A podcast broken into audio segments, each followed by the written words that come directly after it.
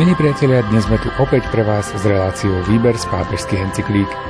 Ako iste viete, na pokračovanie si čítame encyklíku svätého otca Jána Pavla II. Solicitudo Rei Socialis o sociálnej starostlivosti cirkvi. Dnešnými témami budú ťažké otázky nezamestnanosti, zadlženosti krajín či náročných medzinárodných vzťahov. Pohodu pri rádiách prajú tvorcovia relácie Miroslav Kolbašský, Anton Fabián Jaroslav Fabián a Martin Ďurčo.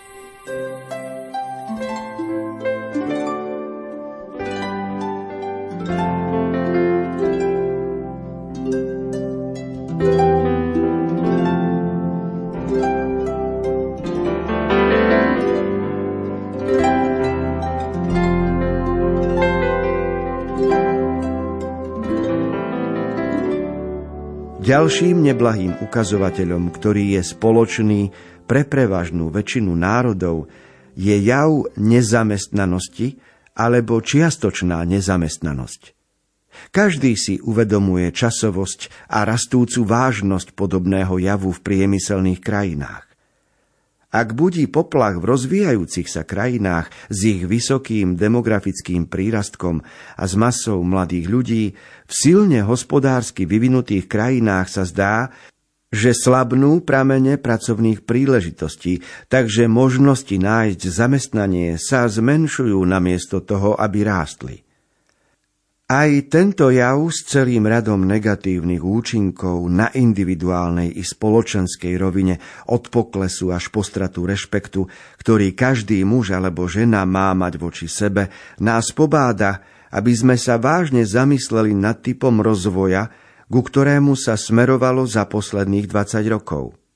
Na tento účel sa veľmi dobre hodí nasledujúca úvaha z encykliky Laborem Exercens – Treba počiarknúť, že konštitutívnym prvkom a zároveň najprimeranejším overením tohto pokroku v duchu spravodlivosti a pokoja, ktorý církev hlása a o ktorý sa neprestajne modlí, je práve ustavičné doceňovanie ľudskej práce a to jednak z hľadiska jej objektívneho zamerania, jednak z hľadiska dôstojnosti vykonávateľa každej práce, ktorým je človek. A naopak, nemôže na nás nezapôsobiť zarážajúci fakt, ktorý nadobudol obrovské rozmery, že totiž existujú zástupy nezamestnaných alebo len čiastočne zamestnaných.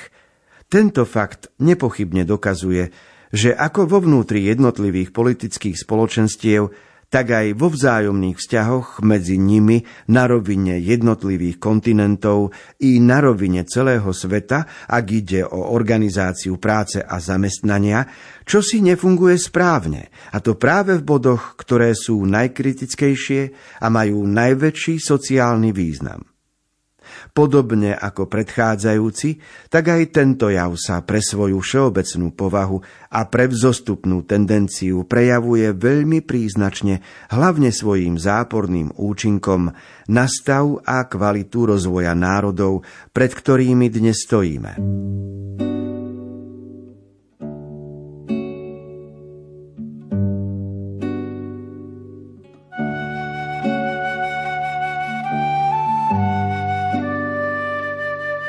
Sa vyjadruje pápež e, pred 30 rokmi k otázke pokroku vo svete, pripomína dôležitosť zamestnanosti alebo následky nezamestnanosti, ktoré sú veľmi ťažké pre jednotlivcov aj pre spoločnosť. A hovorí to v dobe, kedy Európska únia bola ešte skôr e, v západnej Európe. Až potom neskôr sa rozvinula Európska únia aj smerom na východ. A z textu pápeža Jana Pavla II. vidieť, ako prorocky sa díva dopredu. A hlavne ako z profesorskej skúsenosti vie, že predtým ľavicovo orientované strany, komunisti, Marx, Engels, Lenin, vysvetľovali ľudskú prácu skresleným spôsobom a zabudli tej ľudskej, lebo vysvetľovali ju ako nástroj, ktorý je nevyhnutný v spoločnosti. Vysvetľovali ju za účelom e, zisku pre človeka, považovali prácu za dôležitú a sľubovali prácu všetkým. To znamená, že chceli urobiť raj na zemi pomocou toho, že vykorenia nezamestnanosť. Ale tento jav, tento sen sa im uskutočniť nepodarilo. A Jan Pavol II to predsa vedel. A preto na druhej strane videl, ako sa uberá kapitalizmus a videl, aké následky prináša nezamestnanosť. A preto v encyklike vážne upozorňuje na túto skutočnosť a ide ku koreňom, čiže hovorí o docenení ľudskej práce. A každá ľudská práca má poprvé zameranie, aby som zarobil, ale po druhé, každá ľudská práca má hodnotu, pretože ja sa realizujem ako človek. Bez práce by sme sa nudili, by sme boli prázdni, by sme boli frustrovaní.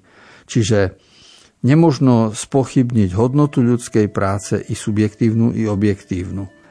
A preto používa výraz, že ak v súvislosti s rozvojom sa bytová otázka a nezamestnanosť nevyrieši, tak čo si v spoločnosti nefunguje.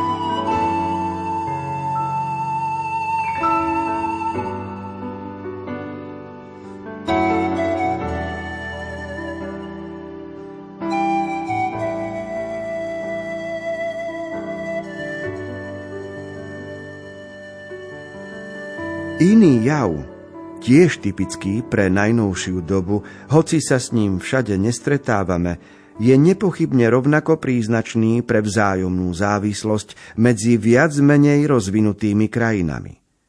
Je to otázka medzinárodného zadlženia, ktorému už pápežská komisia Lusticia et Pax venovala zvláštny dokument – Nemožno prejsť mlčaním ponad úzkú spojitosť medzi týmto problémom, ktorého rastúcu vážnosť už predvídala encyklika Populorum Progressio a otázkou rozvoja národov. Dôvod, ktorý pobádal národy na ceste rozvoja, aby prijali ponuku bohatých kapitálov, spočíval v nádeji, že budú môcť investovať do rozvojových akcií. A tak tieto ponuky kapitálov a ich prijatie v podobe pôžičiek možno považovať za príspevok k rozvoju ako takému, teda za žiaducú vec, ktorá je sama v sebe oprávnená, i keď a zda neuvážená a v určitých prípadoch aj prenáhlená.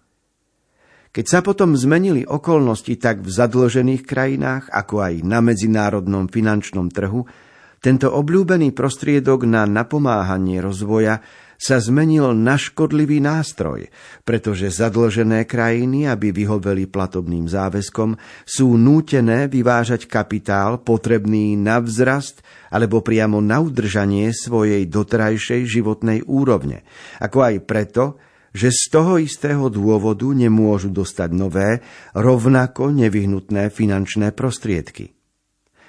Týmto mechanizmom prostriedok určený na rozvoj národov sa stal brzdou a v určitých prípadoch dokonca zväčšil nedostatočnosť ich rozvoja.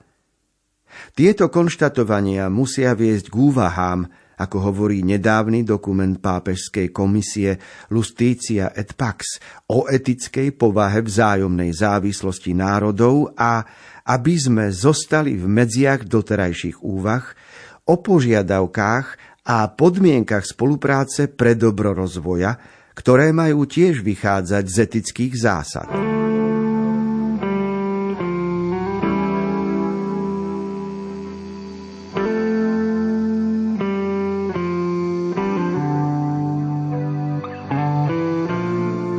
Existuje jedna skutočnosť, ktorej podliehame všetci a to sú pôžičky, aj zadlženie, ktoré tým vzniká. Pretože pre každého človeka je vidina možnosti niečo získať, či auto, či byt, či akúkoľvek skutočnosť na základe pôžičky, tak na začiatku to vyzerá veľmi zaujímavo, pozitívne, spojená s prísľubom a očakávaním, až neskôr v konkrétnom splácaní môžu prísť starosti, ktoré sme nepredvídali pri vzniku pôžičky. A okolo toho je vlastne celá veda, celé bankovníctvo, lenže ono nie je len v súkromnom sektore a na úrovni rodiny alebo jednotlivec, ktorý si zoberie požičku z banky, ale toto sa stalo medzinárodným problémom, čiže existuje medzinárodné zadlženie a na tom profitujú veľké banky a veľké finančné svetové spoločnosti. A preto pápež musel ukázať dve strany jednej mince. Lebo tá pozitívna stránka je v tom, že sa niekomu pomôže pôžičkou, na druhej strane sa môže stať, a často sa stáva, že ten, komu je, kto dlhuje a ten, kto musí splácať, spláca veľmi veľa. To znamená, že sa stáva vykoristovaným a ani nedostane nové pôžičky, respektíve novými musí splácať staré, alebo sa zablokuje pre nové možnosti a tak sa dostane do zamotaného kruhu. A o celej tejto skutočnosti hovoril 19. článok encykliky Solicitudo Socialis z roku 1987.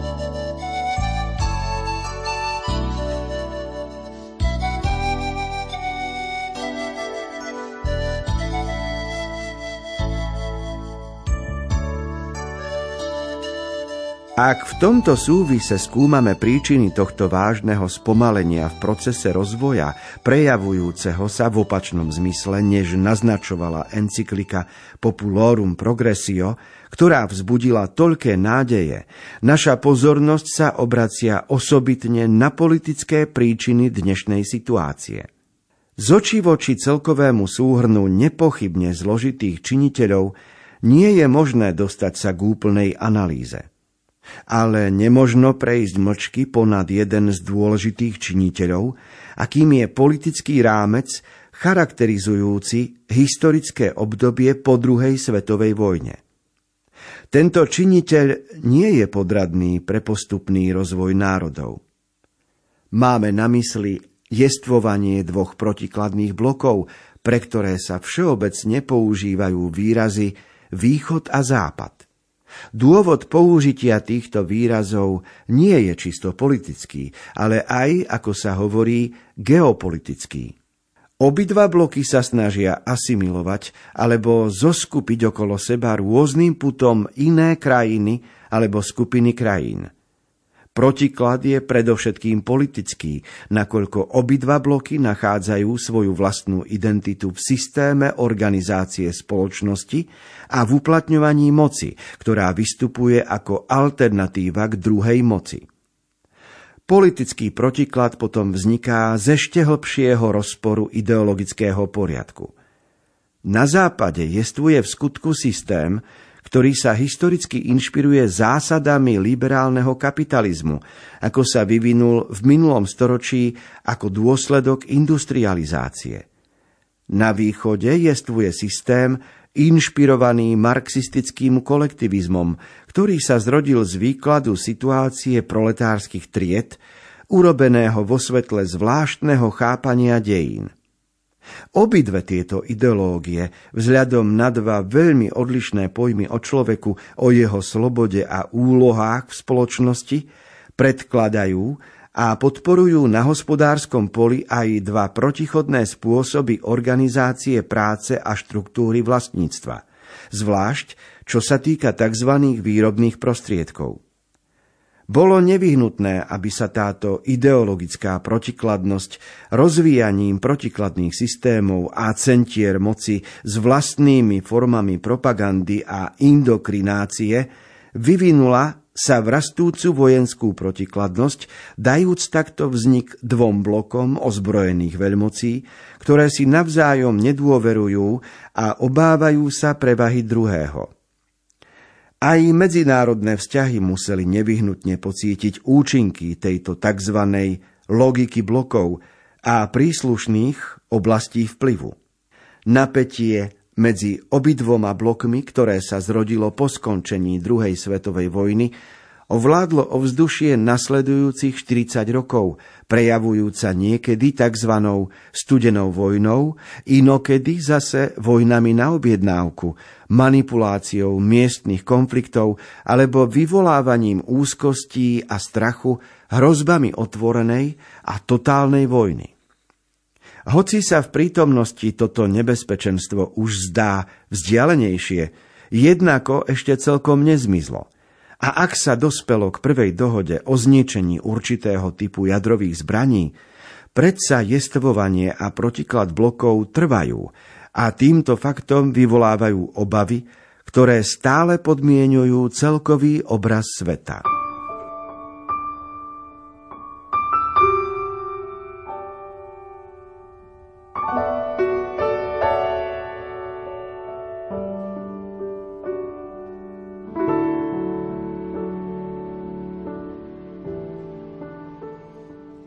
Počúvajúc názory z roku 1987 spred 35 rokov, názory, ktoré boli zapísané v encyklike Jana Pavla II. Solicitudo Rei Socialis o sociálnej starostlivosti, uvedomujeme si, akú veľkú pravdu už vtedy povedal a aké prorocké videnie mal pápež. Lebo hovoril už vtedy o dvoch blokoch a tie bloky stále prežívame a uvedomujeme si, aj keď ich jednoducho nazveme kapitalizmus a socializmus alebo západ, východ a tak ďalej.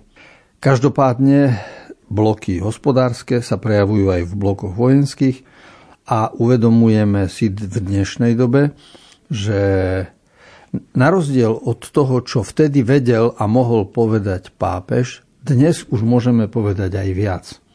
Dnes môžeme povedať to, že obidva bloky sú korupčné, sú nespoľahlivé, smerujú k zániku a je to len otázka času, kedy sa to bude musieť zmeniť. Čiže ani jeden z týchto blokov, ani hospodársky, ani vojenský, ani spoločenský sa neudržal a každý má svoje nedostatky. Dnes už vieme nielen o výhodách, ale aj o nevýhodách liberálneho kapitalizmu sústredeného na zisk.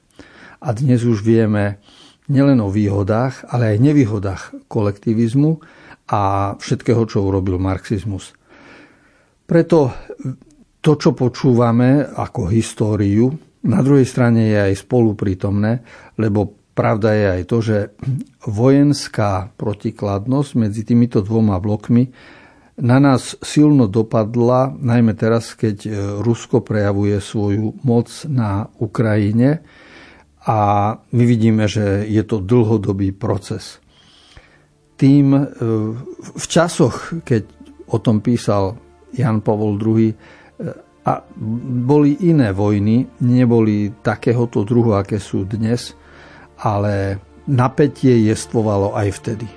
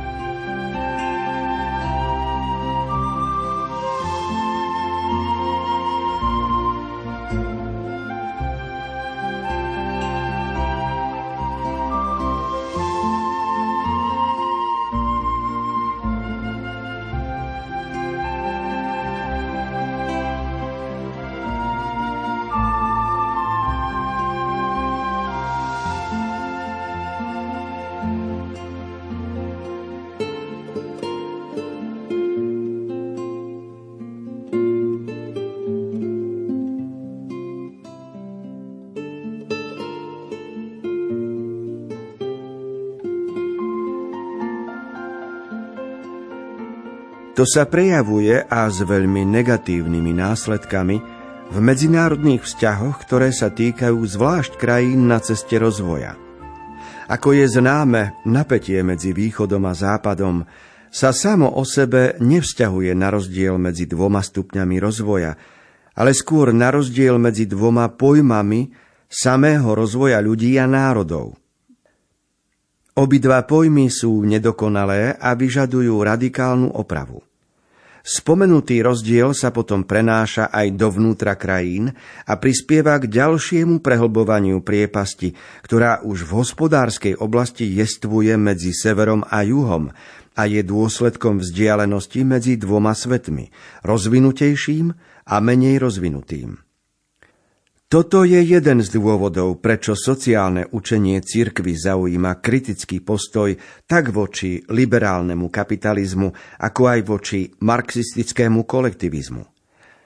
Z hľadiska rozvoja sa spontánne vynára otázka, ako alebo nakoľko sa tieto dva systémy môžu tak zmeniť a zmodernizovať, aby podporovali alebo napomáhali opravdivý a všestranný rozvoj človeka a národov v súčasnej spoločnosti. Tieto zmeny a prispôsobenia sa dnešným pomerom sú naliehavé a nevyhnutné pre spoločný rozvoj všetkých. Krajiny, ktoré len nedávno získali samostatnosť a ktoré sa usilujú o vlastnú kultúru a politickú identitu, by potrebovali účinnú a nezištnú pomoc od bohatších a rozvinutejších krajín. Miesto toho sú však zapletené do ideologických konfliktov a zavše sa v nich priamo zmietajú.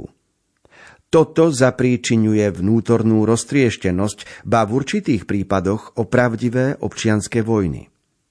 Stáva sa to aj preto, že investície a pomoci určené na rozvoj často neslúžia tomuto cieľu, ale sa zneužívajú na rozdúchavanie sporov proti záujmom krajín, ktorým by mali byť na úžitok.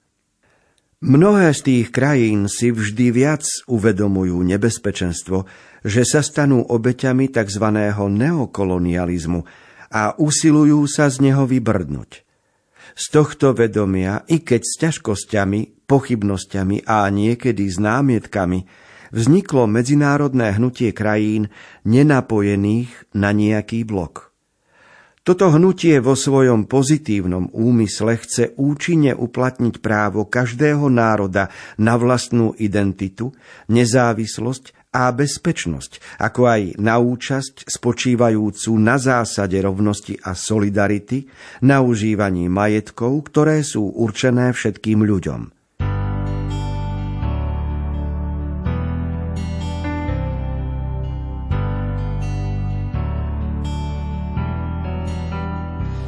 článku 21 sa vysvetľuje rozdiel medzi hm, systémom liberálnym, kapitalistickým a potom marxistickým, kolektivistickým v tom zmysle, že tu nejde o to, že je, jeden sa rýchlejšie rozvíja a druhý je zaostalejší, ale problém je, že samotný rozvoj vo svete je tým narušený. Tento stav napätia medzi hospodárskym a spoločenským režimom ktorý stále trvá, blokuje celý rozvoj ľudstva. To je to, čo sa snažil pápež e, podčiarknúť.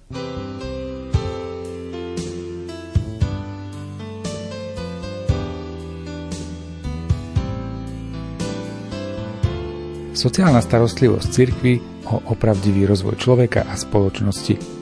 To je téma encykliky Solicitudore Socialis, od svätého otca Jána Pavla II., ktorú si čítame v relácii Výber z pápežských encyklík. Čas vyhradený tejto relácii sme práve naplnili. Milí priatelia, ďakujeme za vašu pozornosť a tešíme sa na stretnutie opäť na budúce. Z Košického štúdia sa lúčia Miroslav Kolbašský, ktorý načítal text encykliky, Anton Fabián, autor komentárov k textom a pohodu pri rádiách vám prajú aj majster zvuku Jaroslav Fabián a Martin Ďurčo.